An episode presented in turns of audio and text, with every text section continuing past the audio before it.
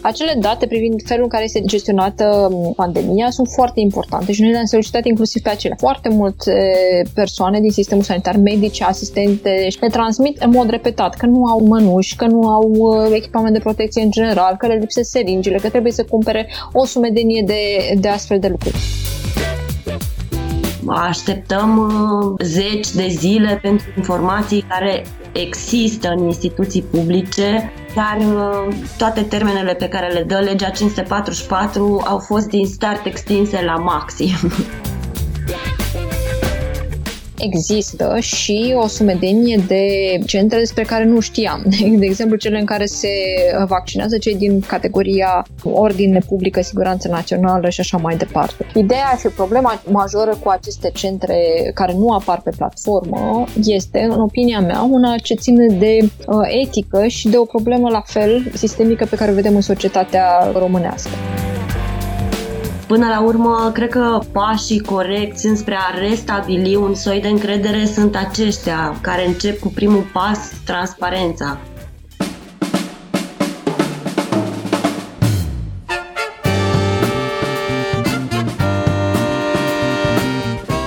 Timpul prezent cu Adela Greceanu și Matei Martin.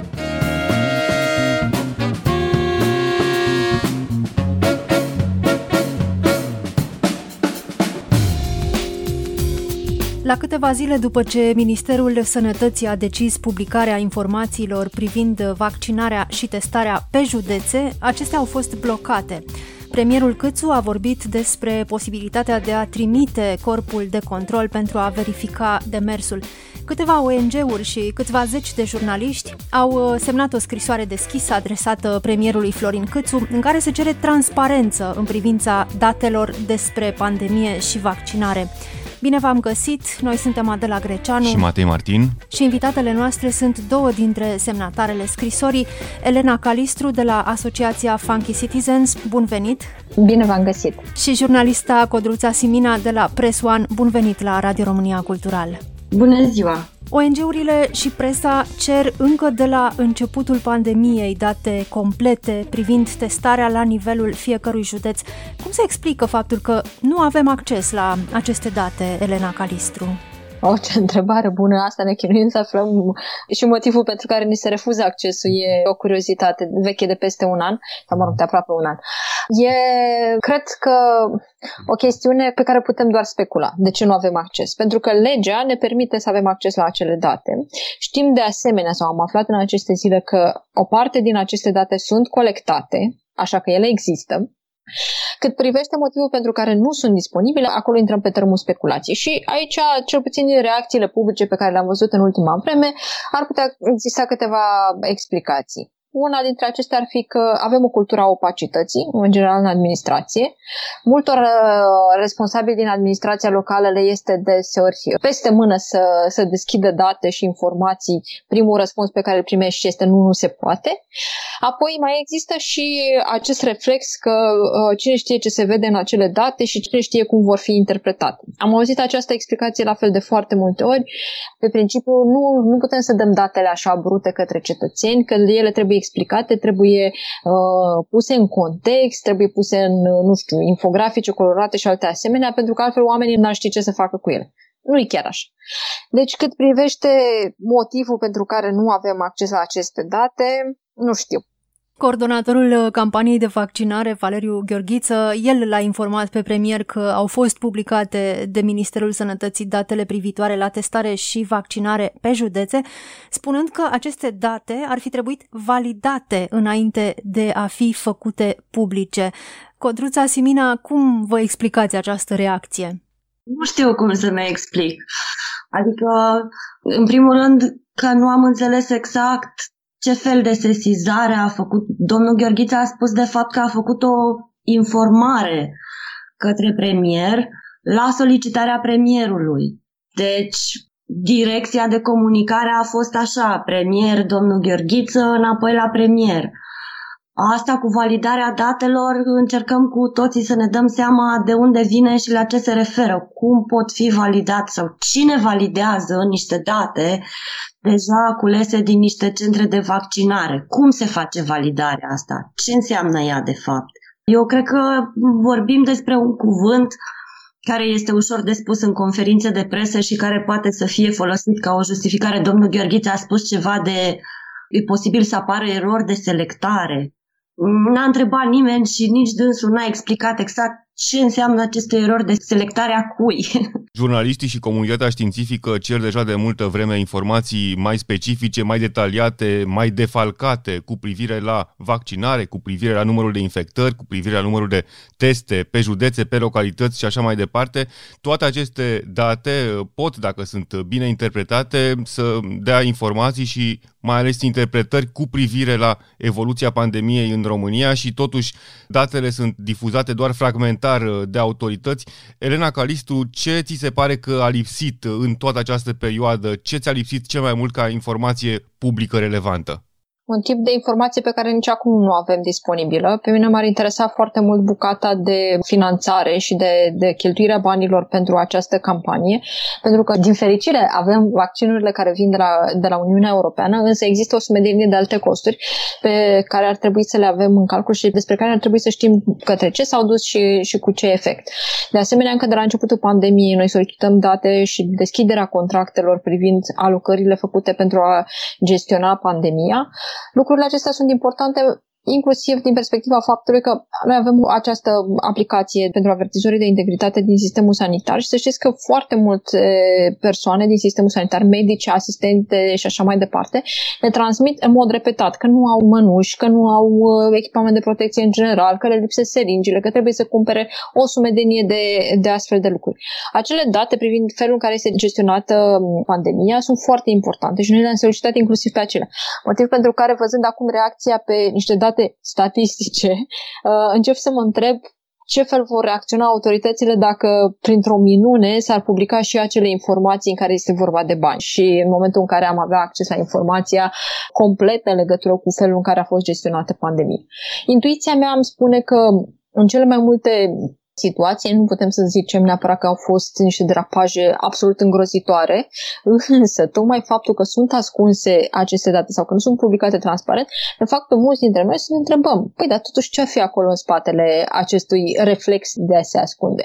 Și, desigur, am văzut și cazuri investigate de presă în care au existat uh, suspiciuni de corupție și de uh, proastă gestionare a unor contracte din zona aceasta. Codruța Simina, credeți că aici este vorba de o secretomanie sistemică sau pur și simplu de o inabilitate de a comunica public niște date altminteri banale, oficiale, absolut obișnuite? Nu știu dacă i-aș spune neapărat secretomanie, cred că ceea ce spunea Elena la începutul discuției noastre, o, o cultură a opacității, care este profund, foarte adânc încetățenită în în toată administrația publică din România. Nu vorbim doar de guvern sau câteva ministere. Noi, jurnaliștii, ne plângem de felul în care se aplică în instituțiile publice legea 544 din 2001 privind accesul la informațiile de interes public de când ne știm. Și sunt uh, perioade sensibil mai bune și perioade foarte proaste pentru noi suntem din nou în punctul în care, deși ar trebui să primim niște răspunsuri și niște numere de înregistrare automatizat pe mail, suntem din nou în punctul în care sunăm zile întregi să primim numere de înregistrare pentru solicitări. Așteptăm uh, zeci de zile pentru informații care există în instituții publice dar, uh, vedeți dumneavoastră, toate termenele pe care le dă legea 544 au fost din start extinse la maxim. și atunci, uh, nu știu dacă este o secretomanie și nici nu pot să spun că este ceva făcut cu intenție. Dar ceea ce se vede uh, din exterior este accesul tot mai îngreunat și cu tot mai multe piedici la informații publice. Am văzut explicațiile recente legate de acest, strict de acest caz, nu? Cum că datele statistice difuzate în formă brută ar putea genera suspiciuni. Poate ne rănesc datele brute. Da, până la urmă, cu e frică de informații? De ce ar fi periculoase? Puteți să speculați aici, puteți să dați niște explicații? E posibil ca date brute să, să fie periculoase în vreun fel? Eu nu cred că datele transparente pot să fie periculoase vreodată pentru noi ca societate. Pot să fie periculoase în măsura în care ele dezvoluie niște comportamente ale autorităților publice. Dar uh, asta nu este o justificare, nu dăm informațiile brute că cine știe cum o să fie interpretate. Legea 544 spune clar că autoritățile sunt obligate să dea informațiile astea și jurnaliștii și cei care le solicită nici măcar nu sunt obligați să le și folosească dacă le primesc. Cu atât mai mult ar trebui să-și facă grijă o instituție publică, vai de mine, cum o să fie interpretate datele. Datoria lor este să le dea. Adică pasul ăsta în față, vai de mine cum o să fie interpretat, deja e o ingerință în spațiu public și în dialogul de după despre aceste date. Datele publicate în 5 uh, martie de Ministerul Sănătății arată că există mai multe centre de vaccinare decât cele accesibile prin platforma națională de vaccinare. În București, uh, de pildă, prin platformă avem acces la 11 centre, dar de fapt în total sunt 48. Publicația Buletin de București vorbește astfel despre un sistem de vaccinare paralel. Cine se vaccinează în centrele care nu apar pe platformă? Elena Calistru mulți și nu neapărat ilegal. Că trebuie să spunem acest lucru și colegii mei de la Buletin de București au precizat faptul că multe dintre aceste centre sunt, de exemplu, centre dedicate pentru personalul din învățământ dar există și o sumedenie de centre despre care nu știam. De exemplu, cele în care se vaccinează cei din categoria ordine publică, siguranță națională și așa mai departe.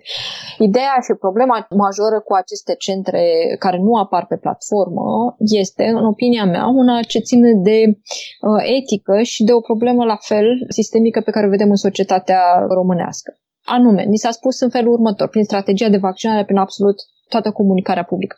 Prioritate au persoane peste 65 de ani și bolnavi cronici, după care urmează grupa cealaltă, a doua, 2B-ul să zicem, cu domenii esențiale, fie că acele domenii esențiale sunt din sectorul economic sau sunt din sectorul administrației publice sau din sectorul public în general. Dar că prioritatea, și de fapt am văzut și promisiuni, că 75% dintre programați și vaccinați vor fi din acele categorii vulnerabile, această prioritate nu se reflectă, pentru că cei care sunt peste 65 de ani sau sunt bolnavi cronici intră pe această platformă de vaccinare, unde descoperă că au acces doar la 11 centre din 48 în București. Și cazul acesta este, din nou, extins aproape în toată țara. La Sibiu, de exemplu, dacă vrei să programezi pe cineva, ai de ales dintre două centre de vaccinare și asta este tot.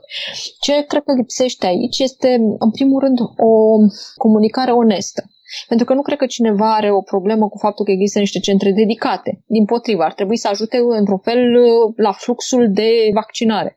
Dar mi se pare ipocrit să spui aveți voi prioritate cei peste 65 de ani și cu boli cronice, luați și vă vaccinați aici pe platformă și de fapt să le dai acces la Atenție, 11 din 48 de centre. Este o problemă, din nou, nu știu câți dintre aceștia s-au vaccinat ilegal, peste rând și așa mai departe, dar este clar că, dincolo de ce ni s-a spus public, și anume că intrați pe platformă, că acolo publicăm, că acolo facem, că acolo dregem, dincolo de această discuție sau de acest discurs public, noi vedem o realitate da, paralelă, unde se întâmplă lucrurile altfel, unde oamenii, de exemplu, care nu au peste 65 de ani sau nu sunt bolnavi cronici, sunt programați poate mult mai ușor. Nu trebuie să stea să vâneze noaptea câte un loc pe platforma respectivă sau unde poate nu ai nevoie să stai să suni la, nu știu, nepot, la copil, să zici, mai că programează-mă și pe mine pe platformă că nu știu să folosesc calculator. Nu, acolo, în acele centre, vedem că cel mai probabil există niște fluxuri separate unde lucrurile merg probabil mult mai simplu sau oricum nu prin acest tip de, de platformă. Sau să ne se spună că platforma e așa, la, nu știu, pentru cei care le place digitalizarea, sau nu dau seama. Presupun că cei peste 65 de ani sunt mari fani digitalizare. Este clar, Codruța Simina, că și restricțiile impuse de pandemie și această campanie de imunizare în masă uh, se bazează în mare măsură pe încrederea cetățenilor în autorități uh, și acum că aflăm de aceste centre paralele de vaccinare, această încredere este cumva diluată, este cumva erodată. Cum poate fi restabilită? Asta cred că este o problemă pe care ar trebui să o rezolve consultanții și consilierii de comunicare ai uh, domnului premier și ai uh, domnilor miniștri și ai domnului Gheorghiță și așa mai departe. Dar uh, ce cred că ar trebui să înțelegem este că problemele astea nu sunt și nu o să rămânem cu ele pe termen scurt.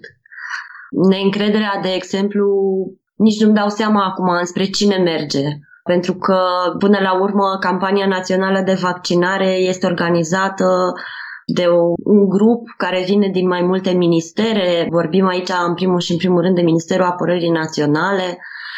Până la urmă, cred că pașii corecți înspre a restabili un soi de încredere sunt aceștia, care încep cu primul pas, transparența.